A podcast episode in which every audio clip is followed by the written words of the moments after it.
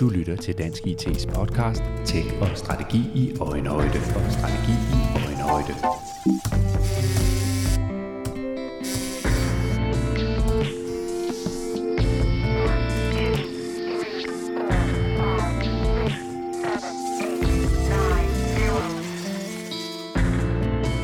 Godmorgen og velkommen til Folkemødet og til scenen for IT-velfærd her hos øh, EBK IT. Vi øh, skal have en samtale de næste øh, tre kvarters tid om IT-historie, om alle de spændende ting, der er sket igennem årtierne, de epoker, der har været, de bedrifter, der har været. Ikke bare for at dykke ned i historien, men også for at, øh, at prøve at få nogle bud på, hvor bevæger vi os så hen herfra. Fordi mange af svarene på det kan man jo netop finde, hvis man kigger på, hvordan tingene har udviklet sig gennem øh, årene.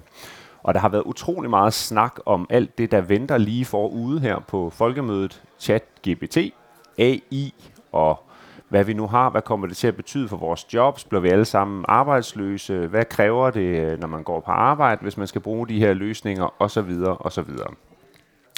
Men øh, jeg kan ikke selv give hele IT-historien. Jeg har en person siddende her sammen med mig, Michael Ørnø. Michael, du er direktør i Statens IT. Det har du været i en årrække efterhånden. Du har holdt øh, godt ud der, øh, selvom det jo godt kan være øretævernes øh, holdeplads også, øh, når man arbejder med offentlig øh, IT.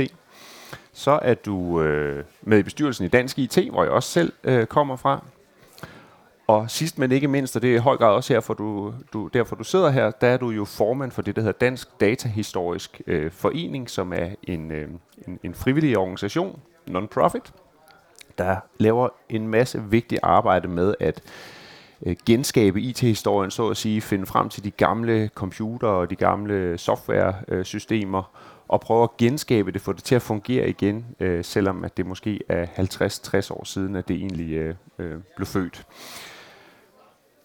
Hvis vi skal starte et sted, og det skal vi jo, så tror jeg, vi skal prøve at lige at lukke øjnene, og så forestille os, at vi er i en øh, villa i Valby i 1958. Kan du, øh, kan du tage den derfra? Jeg kan godt tage den derfra. Øh, det er på Bjergårdsvej, og øh, Akademiet for de Tekniske Videnskaber har besluttet sig for, at øh, man i Danmark skal bygge en øh, elektronregnemaskine, eller som det hed, en elektronisk sekvenskalkulator. Man får faktisk penge fra Marshallhjælpen øh, til at bygge den. Den øh, består af 4.000 radiorør, som er sindrigt sat op. Øh, det er en øh, videreudvikling af en svensk maskine, der hed BESK, som igen er en videreudvikling af den første amerikanske maskine, der hed ENIAC. Den danske kommer til at hedde DASK, Dansk Automatisk Sekvenskalkulator. Øh, og det er en regnmaskine. Det er en elektronisk regnmaskine. Øh, og øh, den, øh, den, bliver, den starter der i, øh, i 57 og øh, er den første, første og eneste computer i Danmark på, øh, på det tidspunkt. Det man skal forestille sig, det er op til det punkt, der har der været nogle forskellige sådan nogle forstudier. Øh, sådan nogle øh, dataarkeologer kan godt lide at skændes om, hvad var den første computer? Øh, var det Charles Babbage og hans øh, mekaniske differensmaskine? Var det øh, Alan Turings bomb, der brød enigma-koderne, hvis I har set den film, der hedder Imitation Game? Øh, var det tyskeren Konrad Suses Z3-maskine, som lavede beregninger på vinger på Henkel-flyvemaskiner? Øh, og der er mange andre bud. Det, der er historien her, er, at man starter i virkeligheden 17, 1671, der tager matematikeren Leibniz og importere det binære talsystem til Europa. Og, og det binære talsystem, det er sådan noget med 1 eller 0. Og uden det, så var der jo ikke rigtig noget. Og den første sådan repræsentation af 1 og 0, det er relæer. Mekanisk relæer. Og de første maskiner er bygget af mekaniske relæer. Næste generation, det bliver bygget af, af radiorør. Og det er det, DASK også bliver, bliver bygget af. Så det kan man sige, det er sådan en slags første generations computer. De er bygget af, af radiorør. Ja, hvis vi lige skal prøve at tage den der, for nu sidder der jo en, øh, en del mennesker her, og der er måske også nogen, der lytter med. Det blev optaget som en podcast, øh, det her også, øh, som ikke var født i 1958, og så, øh, for hvem det måske kan være svært sådan lige at se for sig, hvad var en computer, og nu laver jeg citationstegn dengang, fordi øh, Øh, når du siger regnemaskine, øh, og vi snakkede om den her villa i Valby, så er det måske vigtigt lige at prøve at beskrive for publikum, hvordan ser sådan en ud med de her radiorør? Man skal forestille sig øh, en helt villa fuld af paneler med, med radiorør. Der var faktisk folk, der var i tvivl om, hvorvidt man kunne holde 4.000 radiorør fungerende samtidig. Øh, fordi radiorør kan godt brænde ud. Derfor så gjorde man det, når man startede dagens produktion. Øh, så gik en tekniker lige rundt i hele villaen med en blyant oven på radiorørene. Drrr, sådan så, at de radiorør, der var lige ved at sprænge, de ville sprænge. Så kunne man lige skifte dem inden, øh, inden dagens produktion skulle, øh, skulle starte. Øh, relativt kort tid derefter, så øh, begynder man at bygge anden generations computer. Og der bruger man ikke radiorør længere, der bruger man transistorer.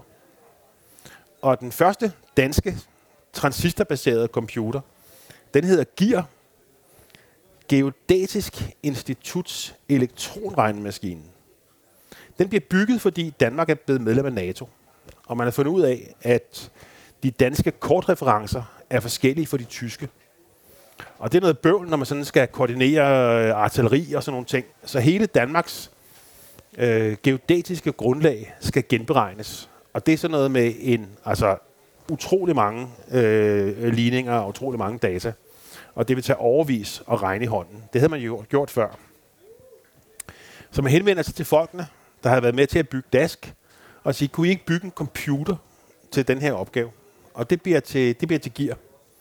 Øh, og på, på Datamuseum, der har vi en øh, kørende udgave af, af gear fra, fra 1960. Det er en af verdens ældste kørende computer.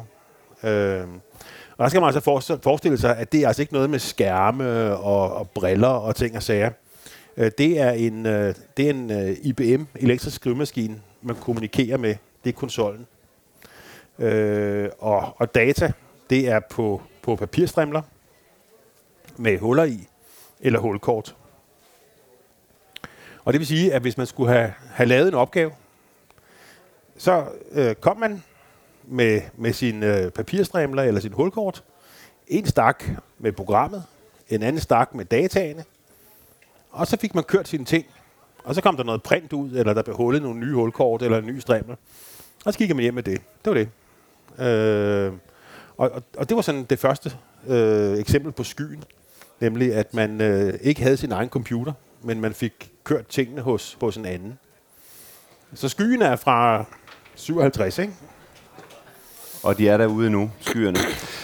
Så vi starter i 58 i en villa i Valby, radiorør, øh, og den første computerdask, så bevæger vi os over i, øh, i gear, og med transistorer begynder vi at operere med. Og der sker vel også noget med, at vi går fra, at der kun bliver produceret én maskine, til lige pludselig kan man producere flere eksemplarer af den samme maskine. Øh, og så er det jo, at vi begynder at bevæge os op i noget, hvor det for alvor øh, tager fart, og vi også begynder at skulle forholde os til noget, der hedder mikroprocessorer. Præcis. Ja. Dask blev lavet i et eksemplar, og findes ikke mere. Øh, store dele af den er bevaret på Teknisk Museum i Helsingør, og andre dele af den står ude på Datamuseum og hos os i øh, Hedehusene, hvor alle øvrigt er meget velkommen til at komme. Kig på vores hjemmeside. Øh, men gear bliver bygget i, det er ikke helt klart, men omkring 50-60 eksemplarer bliver også eksporteret til, til Norge og til, til Ungarn, øh, og har en betydelig succes.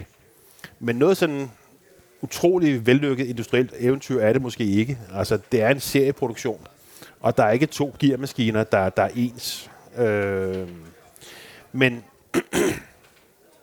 efterfølgeren til gear hedder RC4000. Man har bygget et firma, der hedder Regnecentralen, som er dem, der, der øh, det er folkene bag Dask, som bygger gear, laver virksomheden Regnecentralen, og det var Danmarks første IT-virksomhed. Og altså der, hvor alt pionerarbejdet er, er foregået. Næste maskine hedder RC4000, øh, og den er bygget på integreret kredse. Det vil sige, at alle de der transistorer, de er jo ligesom bygget sammen i sådan nogle sorte kriser. Øh, på, på de første gear, der er det simpelthen enkeltstående transistorer, man kan se på de her printkort. På AC4000, der er det, der er det, der er det, øh, der er det integrerede chips. Men det, der sådan virkelig flytter verdenshistorien, det er mikroprocessoren. Øh, og den kommer sådan i, i midten af, af 70'erne. Den første mikroprocessor, det er Intels 4004. Det er en 4-bits øh, mikrocomputer, og det vil sige, at den kan det hele. Den bliver sjovt nok ikke brugt særlig meget af computeren, men mest i pinballmaskiner. Øh, men, men efterfølgerne bliver, bliver større, og det der gør det, at så kan man masseproducere dem. Og der er jo to sådan øh, fantastiske eksempler, som altså virkelig har ændret verden. Det ene, det er jo Intels 8086-serie, som er, om man sige, forfaren til de computere, langt de fleste øh, bruger i dag, når de øh, kører Microsoft-produkter, kører Windows. Øh, IBM skaber simpelthen en, en platform baseret på, på det her. Øh, et andet godt eksempel, det er Commodore 64, der er vi sådan lidt mere op i øh, hobbysegmentet. Øh, det er jo meget øh, udfordrende det her med, at man ikke kan vise powerpoints, øh, men man kun kan tale. Men hvis I kan huske den der sådan, ligner sådan en brødkasse, øh, sådan en beige med brune taster, man så sætter til, sætter til fjernsynet øh, derhjemme, og man har programmerne på en kassettebåndoptager. Øh, faktisk var det sådan, at Radio Voice øh, i slutningen af 80'erne havde sådan et datamagasin lørdag eftermiddag. Og der sendte de programmer. Det foregik på den måde, at man tog kassettebånd, ind i sit stereoanlæg, tunet ind på Radio Voice, og så trykkede man record, og så sagde det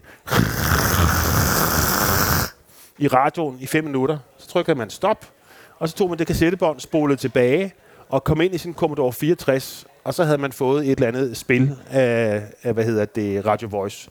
Det var, det var, et, det var meget tidligt internet, meget tidlig distribution af, af programmer via, via FM-radio. Man kunne også få diskettedrev til, men de var meget, meget dyre man kunne godt holde sådan et lille foredrag, der hed Commodore 64, Helt eller Skurk. Hvorfor helt? Jamen, helt fordi, at uh, Commodore 64 demokratiserede teknologien. Indtil da, der var IT forbeholdt øh, relativt få mennesker, og nogle af dem gik endda i kitler. Øh, og, og man kunne måle med antallet af mennesker, der arbejdede med IT i Danmark i tusinder. Øh, Commodore 64'eren udbreder teknologien øh, til, til øh, altså den lå under nærmest samtlige juletræer sådan i, i, øh, i 1985 eller deromkring. Så stor kado for udbredelsen. Hvorfor skurk?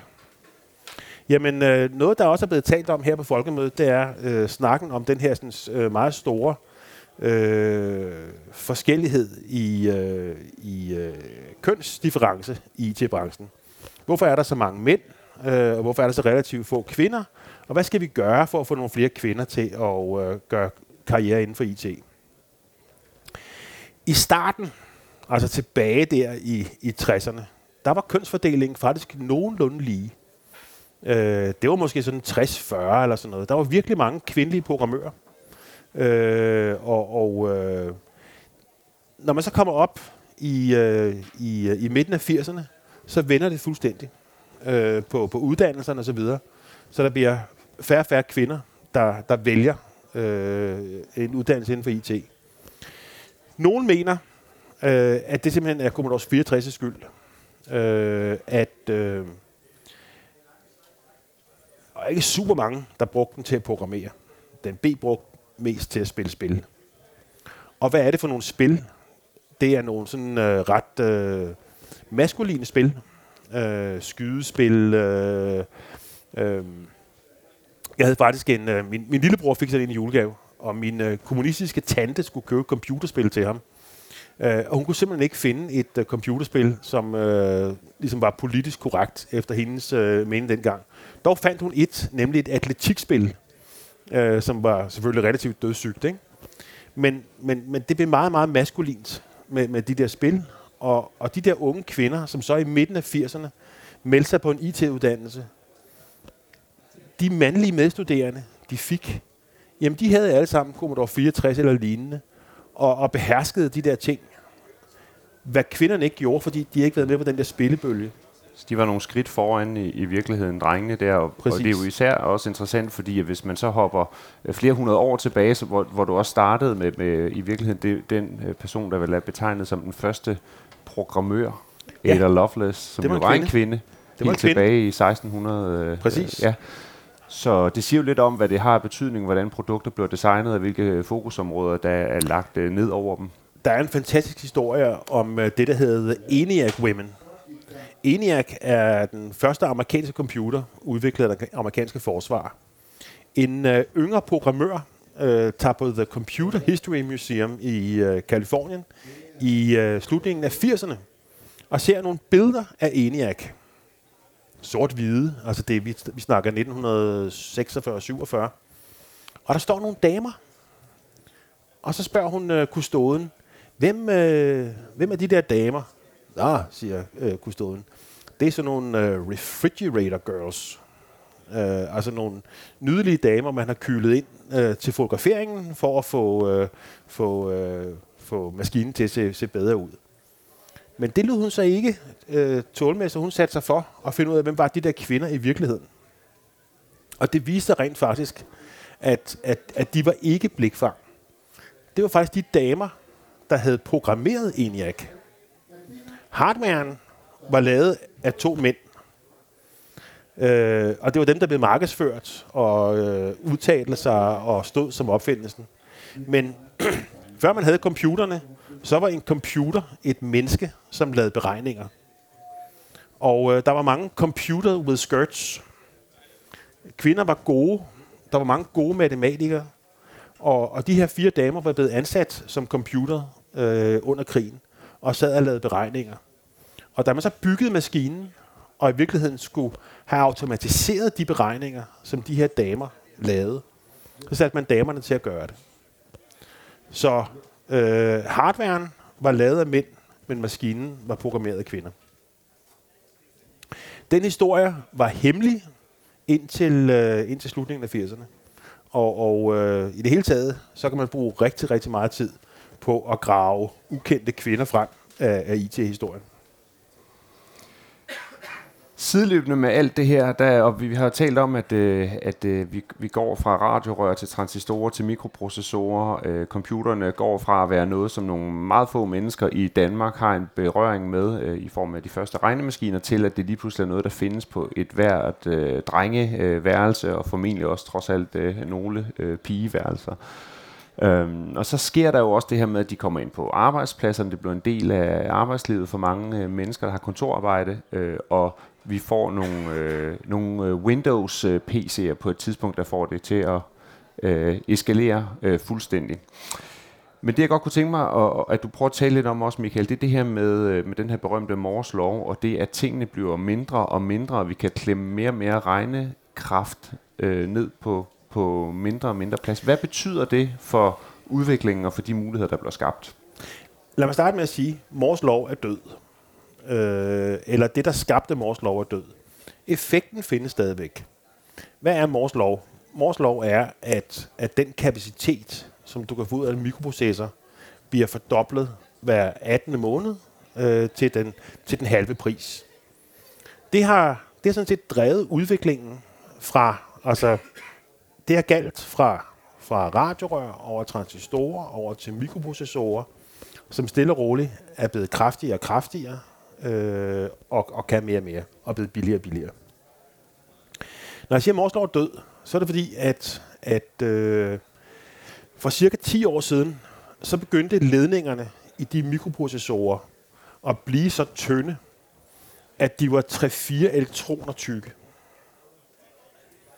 Og når man skal bære en strøm, så kan man godt forestille sig, at så kan det ikke blive meget tyndere.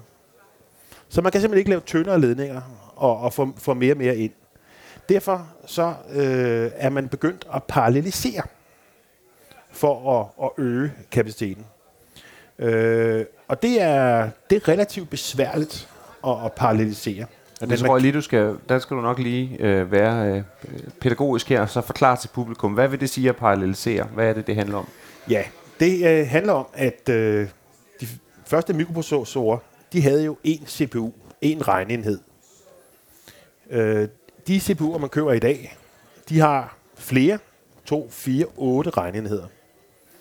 Øh, og hver regnenhed kan samtidig udføre en beregningsopgave. Hvis nu forestiller sig, at man skal skrive et program, som skal løse en andengradsligning, og man øh, skal lave det på den traditionelle måde, så skriver man et eller andet program, som øh, øh, beregner øh, determinanten, og så kender I det der med øh, b plus minus kvadratroden divideret med 2a og så videre. Ikke? Øh, så det vil man lave et program, der sådan lavede den beregning. Hvis man nu sagde, nu skal vi lave utrolig mange øh, beregninger hurtigt øh, på andengradsligninger, så vil man sige, okay, vi beder den ene CPU om at beregne alle determinanterne. Og så beder vi den anden CPU om at øh, lave alle dem der med øh, plus b divideret med, og den tredje CPU at lave den med minus. Sådan så, at du deler i virkeligheden beregningen op i, i tre, og sætter hver CPU til at, at lave hver af dem. Og dermed så får du øh, tre gange så stor øh, performance, men softwaremæssigt er det jo bøvlet, fordi du er nødt til at være sikker på, at de er færdige nogenlunde samtidig, og du skal koordinere mellem de der 3-4 CPU'er og sådan noget. Så det koster også noget i, i koordinering og, og parallelisere øh, de her ting. Og det begynder altså at blive sådan relativt teknisk komplekst. Ja, hvis der er nogen, der nu har stødt til at tænke, at vi er kommet til matematikundervisning, så øh, det er I ikke. I er kommet til øh, den store IT-historiefortælling, og vi er i gang med at prøve at finde ud af, hvad betyder det med Mors lov, og hvad betyder det, når man kan få mere og mere øh, regnekraft ud af alle de her små mikroprocessorer.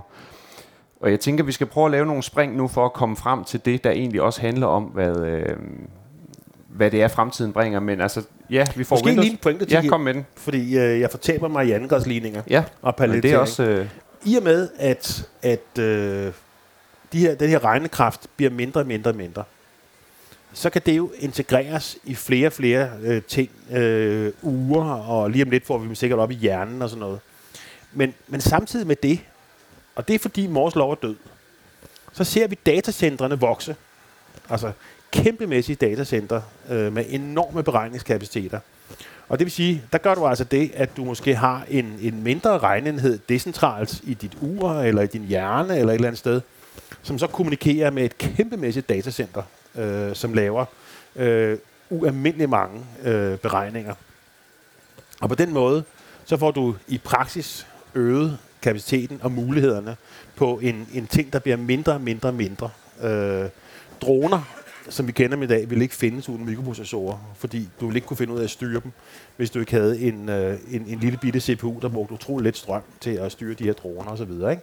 Så det der med, at tingene bliver mindre, mindre, mindre, og når det nærmer sig sin ende til, hvor småt ting kan blive, så har vi heldigvis det der gigantiske datacenter øh, i nærheden, hvor beregningerne bliver sendt op, og resultaterne kommer tilbage. Ikke? Ja, og det bringer mig jo videre til noget af det, der så kendetegner sådan en moderne IT-historie. Det er jo det her med, at det bliver sådan lidt øh, diffust med de her data. Hvor er de egentlig henne? Fordi de ligger ikke fysisk på den enhed, du sidder foran. De ligger et eller andet sted ude på i, i skyerne, som vi talte om før. Øh, og så har vi jo fået øh, GDPR og, og lignende, øh, der netop skal prøve at regulere. Har vi så styr på de data, vi har om... Øh, om øh, personer øh, og om borgere. Øh, og og det, det fører jo til en masse jura og kompleksitet osv. Hvad, hvad tænker du om, at det ligesom er blevet båret derover, og, og det virker som om, det er blevet meget komplekst, og det handler meget lidt om teknologi efterhånden, fordi den er der bare, og den udvikler sig bare. Til gengæld er det kommet til at handle rigtig meget om jura. Ja. Øh, er, er det en intro til den med skat? Det kunne det godt være. Ja. Øhm, da man øh, skulle lave kildeskattesystemet, det var øh, Kampmann, der var statsminister. Han havde simpelthen en drøm om at, øh, at indføre kildeskat. Tidligere var det sådan, at man året efter, man havde haft en indtægt, fik et shivkort. Øh, og så betalte man det. Og det var virkelig noget bøvl, fordi det var ikke alle, der havde lagt penge til side. Øh, så skulle kommunerne øh, kører en kassosager med sådan cirka 20 procent af befolkningen, som ikke havde lagt penge øh, til at betale næste års skat og sådan noget. Altså virkelig, virkelig en dårlig ting. Så man lavede et ekspertudvalg, som øh, kiggede på, øh, var det muligt at indføre øh, kildeskat i Danmark. Og, og det gjorde man altså i øh, slutningen af 50'erne. Øh, og man fandt frem til, at det var det faktisk godt. Øh, og man lavede en virksomhed, som hed Datacentralen af 1959, som blev ejet af staten, Amtsrådsforeningen, Købstadsforeningen og, øh, og, øh, og sovnerådene. Det hed det faktisk dengang. Øh, og de skulle så bygge øh, det her kildeskattesystem. Og nu tænker alle sådan et eller andet offentligt IT-projekt for helvede foran sig. og det var det måske også. For det tog i, i hvert fald 10 år fra ideen blev undfanget, til at man havde den første kildeskat i 1970. Hvad gik de der 10 år med? De gik faktisk med alt andet end IT. De gik med øh, skænderier med arbejdsgiverne, fordi arbejdsgiverne sagde, altså det der med at opkræve skat, det har ikke noget med os at gøre. Det kan I selv ligge og rode med i det offentlige, og, og det vil vi have penge for og sådan noget. Øh, man skændtes med kommunerne. Man havde øh, store problemer med, med kirkeskat. Øh, skulle man opkræve kirkeskat via det statslige, eller, øh, og, og kirkeskatten var differentieret, og der var mange sådan problemer. Men da man sådan efter sådan 4-5 års parlamenteren, øh, så går man i gang. Det skaber CPR-nummeret, som øh, er basis for al øh, offentlig digitalisering og meget andet i øvrigt i dag. Og øh, kildeskatsystemet kører der 1970. Staten laver en kontrakt med datacentralen om udvikling af kildeskatsystemet. Det er nogenlunde det system, der rent faktisk kører i dag på, på kildeskat. Øh, den der kontrakt mellem staten og datacentralen, hvor mange, hvor mange sider tror jeg, den var på? Der blev grint lidt rundt i øh, krone, og, øh, og jeg vil da godt kaste mig ud det. Jeg vil jo forestille mig, at den skulle være meget omfattende, hvis man skulle tage højde for, øh, for det hele. Kommer svaret på Kims spørgsmål, det der med alle jurister og sådan noget. øh, kontrakten var på to sider. To sider. To af fire sider. I kan finde det i uh, Rigsarkivet. Øh, det er simpelthen en kontrakt mellem uh, Finansministeriet og Datacentralen om udvikling af kildeskattesystem. Øh, jeg, jeg tror ikke, man, man kan, kan lave et udbud øh, om, om et eller andet øh, kassesystem til en øh, kantine på en skole, der er på under 500 sider i dag. Øh, så det må man sige, det var en anden verden dengang, at man kunne, øh, kunne lave det. Øh, lave det så, øh, så enkelt. Og, og på en eller anden måde, så er der jo, der er jo no, en ring, der bliver sluttet i alt det her. Vi starter et sted med, nogle, med, med dask øh, og med gear også, hvor det er meget få mennesker, der forstår, hvad det er, det handler om, og hvad det er, der, der foregår, til at vi bevæger os over i noget, hvor computerne bliver øh, mere almindelige i, i danske hjem og på danske arbejdspladser, og mange har adgang til det, og vi har fingrene i det, når vi sidder med båndmaskinen til Commodore 64 og så videre, og vi skriver selv øh, run-koderne til, hvad det nu måtte være, til at vi så bevæger os over i noget med nogle store datacenter ude i skyen, hvor vi ikke kan se, hvad der foregår, og nogle kunstig intelligensløsninger, vi ikke forstår, hvordan de fungerer, og, og så noget jura, som er uhyre komplekst for, for den almindelige borger også at forholde sig til. Så, så der er et eller andet med, nu er vi lige mm. pludselig tilbage ved, at det egentlig er nogle få mennesker, der sidder på, på viden og på magt også her. Hvad, hvad tænker du om, om den bevægelse? Jamen jeg tror, øh, jeg tror ironisk nok, at øh, klimaet kommer til at redde teknologien. En sætning, der ikke er sagt tit. Øh, fordi hvad er det, der sker lige nu? Øh, vi er på vej mod en eller anden form for software-dommedag. Software i Dasks tider var meget små programmer. Dask havde 4K, 4000 bits øh, hukommelse at arbejde med. Det sætter en begrænsning på, hvor store programmer kan være.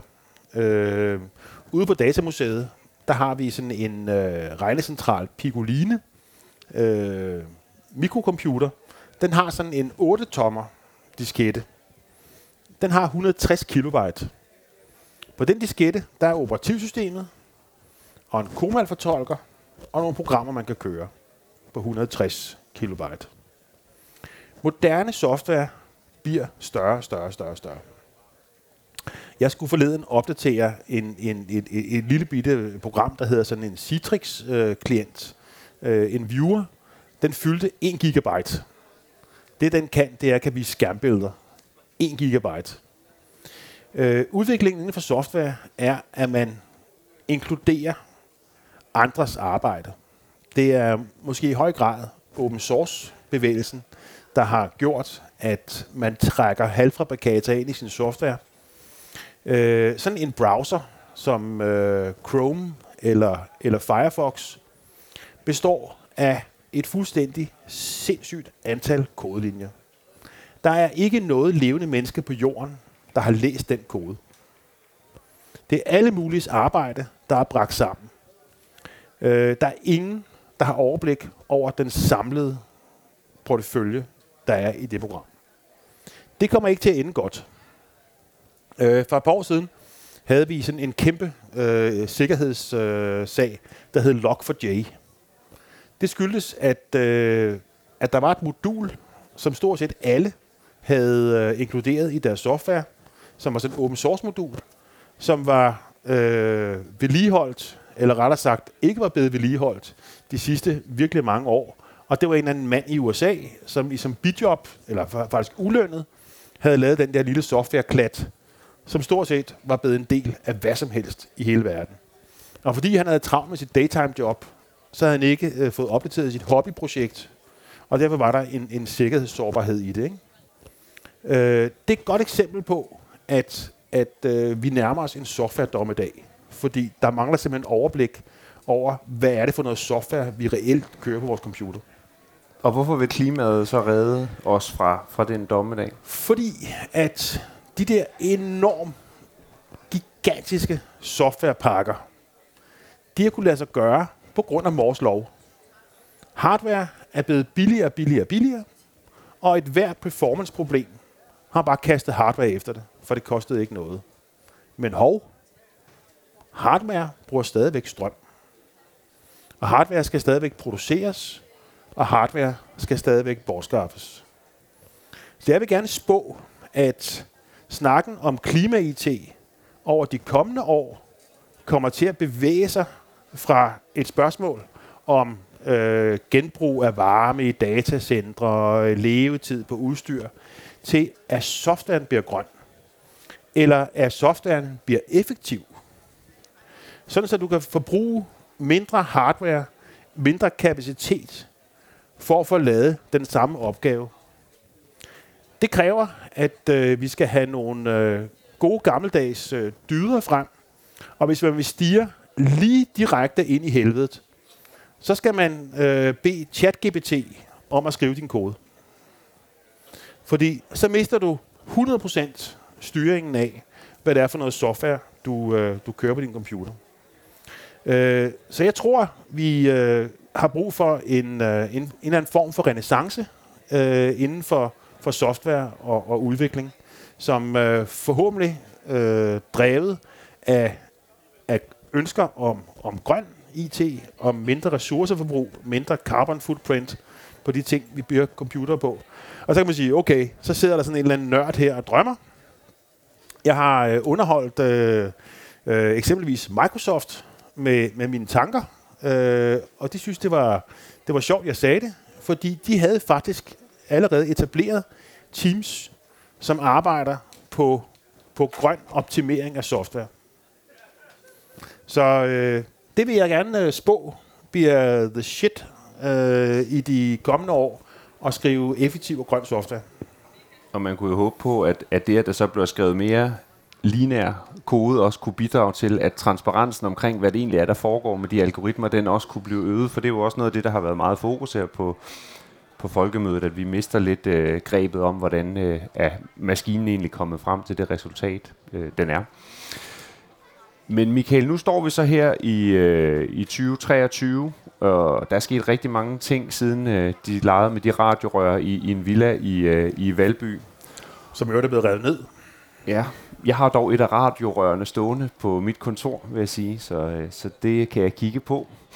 Øhm, men hvad forestiller du dig, der skal ske herfra? Altså, hvad bliver de store linjer i de kommende øh, år? øh, og i det kommende år 10 i forhold til brugen af IT, øh, både i, i den offentlige sektor, som du selv repræsenterer øh, via statens IT, men også i det hele taget øh, ude i samfundet. Hvad kommer vi til at skulle, øh, skulle forholde os til? Det er et relativt stort spørgsmål. Mm. Øh, og, og, og det gode svar er, at jeg tror, der er en, der, der er en række kræfter, som vil, øh, som vil påvirke hinanden.